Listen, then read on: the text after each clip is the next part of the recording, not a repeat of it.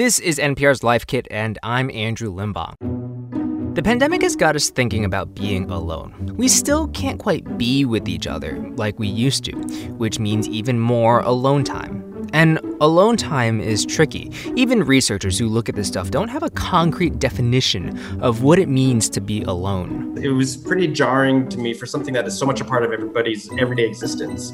There isn't even like a really agreed upon definition about what solitude means. That's Dr. Robert Coplan. He's a professor of psychology at Carleton College who studies solitude.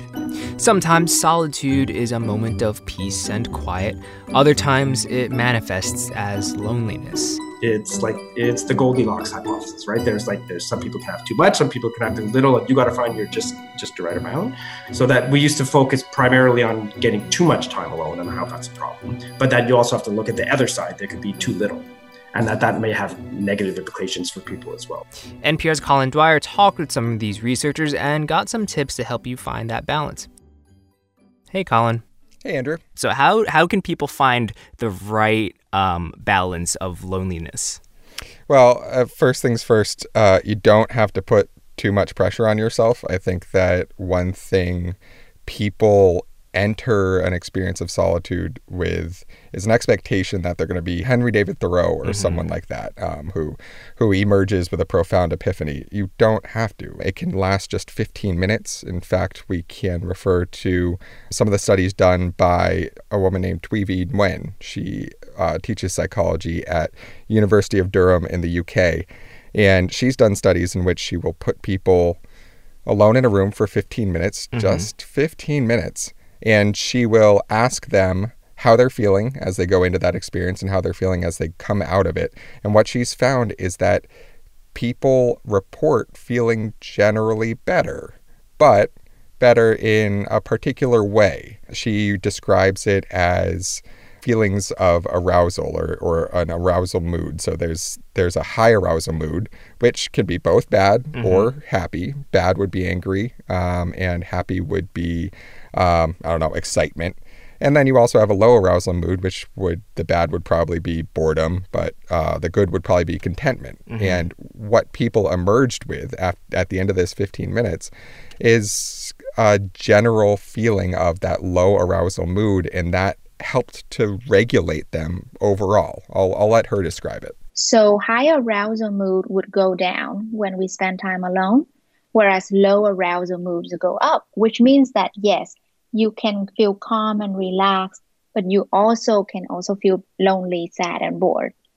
The point being that solitude doesn't have a uniform effect on everyone, but it does help to balance the so called high arousal moods that we usually get flooded with uh, when we're around other people.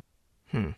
So when when we say like take 15 minutes, you just like sit in a chair like don't do anything. I, again, it, isn't it, that called taking a nap or something? But Like, what are you doing? Yeah, it could be taking a nap. Uh, and again, you've you've touched on another difficult part of this whole process is what constitutes solitude. Um, and in this sense, um, one of the big questions is what activities can you be doing during this? Mm-hmm. Um, do you need to be just sitting there staring at a wall, or can you be reading a book? Or can you be doing any number of things? Can you be scrolling through Instagram? Is that solitude? And again, not every researcher agrees on what solitude is, but generally across the board, what uh, what Nguyen has found in her studies is that in all situations, if they're generally alone or they feel alone, people have this same effect. They feel a general balancing of their mood. This is not always pleasant. Mm-hmm. One of my very favorite stories that I learned in the course of this, um, I'll actually let Coplan tell. He was the one who referred it to me. Um, it was this study in 2014. Um, I'll let him take it from there. They had undergraduate students go and sit in a room alone, door closed, no tech, sit in a chair, nothing. So 15 minutes of sitting completely by yourself. Of course, they all hated it. They thought it was boring. They thought it was terrible. But they hated it so much that the majority of them, so more than half of the participants, said that they would rather self administer an electric shock than sit in the room for 15 minutes alone and do nothing. an electric shock. I I just can't get over that. Uh, so I, I think that's also important to keep in mind at the outset when you're just beginning to practice solitude yourself or trying to take a step away. If you don't enjoy the experience, let alone come away with that epiphany you were thinking of, mm-hmm. don't don't sweat it. Like at, at the outset, it can be a little bit unpleasant, but it's a process of practice and eventually coming to to feel yourself a little bit more closely. Yeah. Um, but you know, a lot of people, especially now, sort of don't have that luxury, right? Whether they have like kids or they have roommates or, you know, whatever. There's always like, it always feels like somebody needs something from you. You know what I mean? Mm-hmm. Um, so this is one question that I actually posed to Paul Salmon and Susan Matarese. They're they're married. He studies psychology. She studies political science. Uh, but they both try to cultivate mindfulness in their students at the University of Louisville. Um, and they suggested a couple things, like maybe trying to think about solitude in the same way as high intensity interval exercise.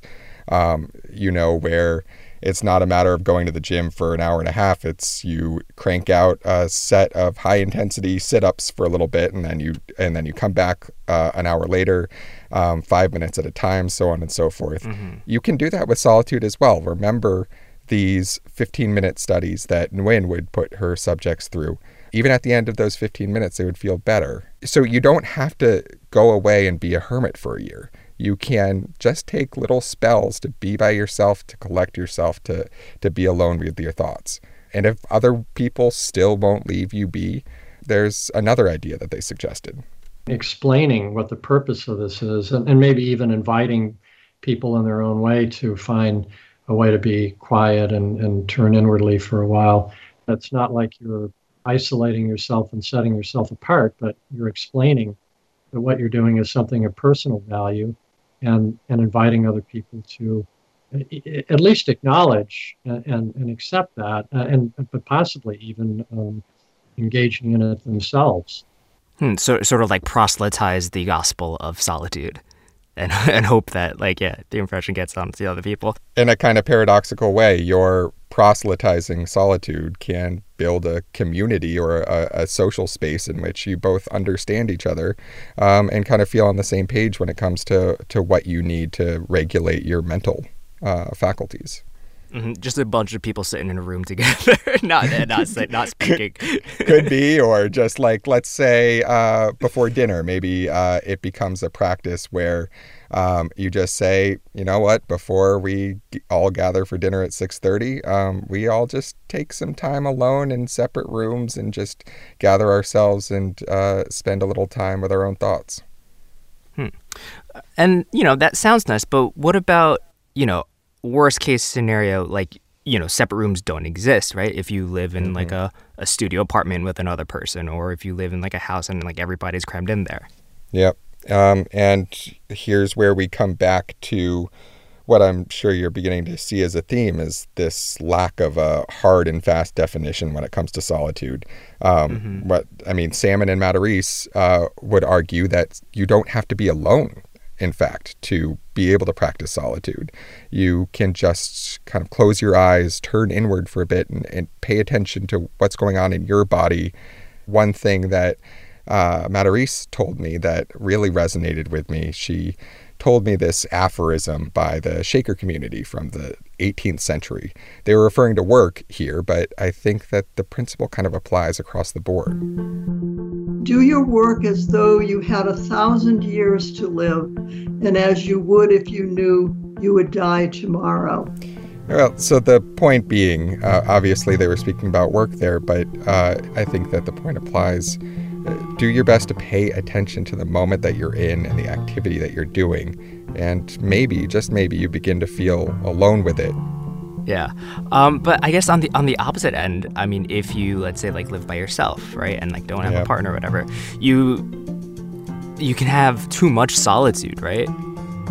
Yeah, um, and so there's bad news that this is linked to health conditions like high blood pressure, chronic inflammation, and other health conditions. But there is good news because, in general, psychologists have focused more on this as an issue than its counterpart. Um, mm-hmm. So there are lots of resources online. Um, you can try and seek out groups with similar interests. Um, even maybe just try striking up a conversation or two with a stranger along the way. There's one study that mm-hmm. shows that um, they encouraged uh, several subjects to just hop on a train and uh, strike up a conversation with strangers. Didn't matter what the conversation was about, didn't matter who they spoke with, didn't matter how long they talked. Folks who walked away from that experience, even those who were self professed introverts, uh, spoke of having a more positive or at least a, a sense of a more balanced uh, mental outlook after that study. But obviously, those things, uh, talking to a stranger on a train, um, seeking out groups right now might not be all that feasible right now in the middle of a pandemic. So there's also one solution that fits, I think Nguyen puts it best. If you don't start taking control of your solitude, it can be very chaotic. You don't have a plan for how you spend your time. And if you have a boss that can tell you what to do, that would be great. but if you don't have that person to tell you what to do, then now you need to create that for yourself. There's a line that actually strikes the same chord that another researcher, James Averill of the University of Massachusetts Amherst, uh, he said to me. He said that experiences of solitude, whether positive or negative, depend on the stories that we tell ourselves. And some people are better storytellers than others, but the good thing is that storytelling can come with practice. Yeah, so what does he mean by that? Like, what kind of stories should we be telling ourselves? I think it's less about the stories and more about the fact of control over those narratives. You are the person who is uh, constructing your interpretation of the life around you, and instead of giving way to the chaos of one thought after another, after another, after another, instead, you are the person who is constructing and determining how you feel about a situation, and that mm-hmm. that can come down to um, just understanding and appreciating and paying attention to the life that's around you. Yeah, like I am folding laundry. After these five shirts, I will be done folding laundry. like it smells good, like that sort of thing. Yeah, it's it's a matter of agency. It's a matter of being the teller of the story and savoring the time that you have to yourself instead of wallowing in the fact that you're alone. You know, we're we're in control of how we frame and embrace our solitude. Thanks, Colin. Thank you, Andrew. So let's sum things up. First thing to keep in mind solitude can look like many different things. Researchers still haven't settled on a definition for solitude, but many agree if you feel alone, you might as well be. Two, some researchers think we can miss solitude the same way we miss company when we're lonely. It's all about finding the right balance to help you regulate your feelings. Three, don't expect an epiphany. You don't need some revelation to make solitude worthwhile. Even just a few minutes of time on your own has been linked with psychological benefits. And four, if you need space, ask for it. Simply explaining what you're doing to your partner, family, or housemates can help them get on board or even try a little solitude themselves. For more NPR Life Kit, check out our other episodes. We have one on how to address microaggressions and another one I hosted on poetry. You can find those at npr.org slash lifekit. And if you love Life Kit and want more, subscribe to our newsletter at npr.org slash lifekit newsletter. And here, as always, a completely random tip, this time from Rose Donahue. I am staying with my boyfriend and his two kids during this time, and we have had a hard time staying off of our screens. So, I have implemented the magical mystery jar, which is filled with little pieces of paper with different activities and suggestions for fun things to do, like go for a walk or build a fort. If you've got a good tip, leave us a voicemail at 202 216 9823 or email us at lifekit at npr.org. This episode was produced by Claire Marie Schneider. Meghan Keane is the managing producer. Beth Donovan is the senior editor. Our digital editors are Beck Harlan and Claire Lombardo. I'm Andrew Limbong. Thanks for listening. We are still in the middle of this pandemic. And right now, having science news you can trust, from variants to vaccines, is essential. NPR Shortwave has your back. About 10 minutes every weekday, listen and subscribe to Shortwave, the daily science podcast from NPR.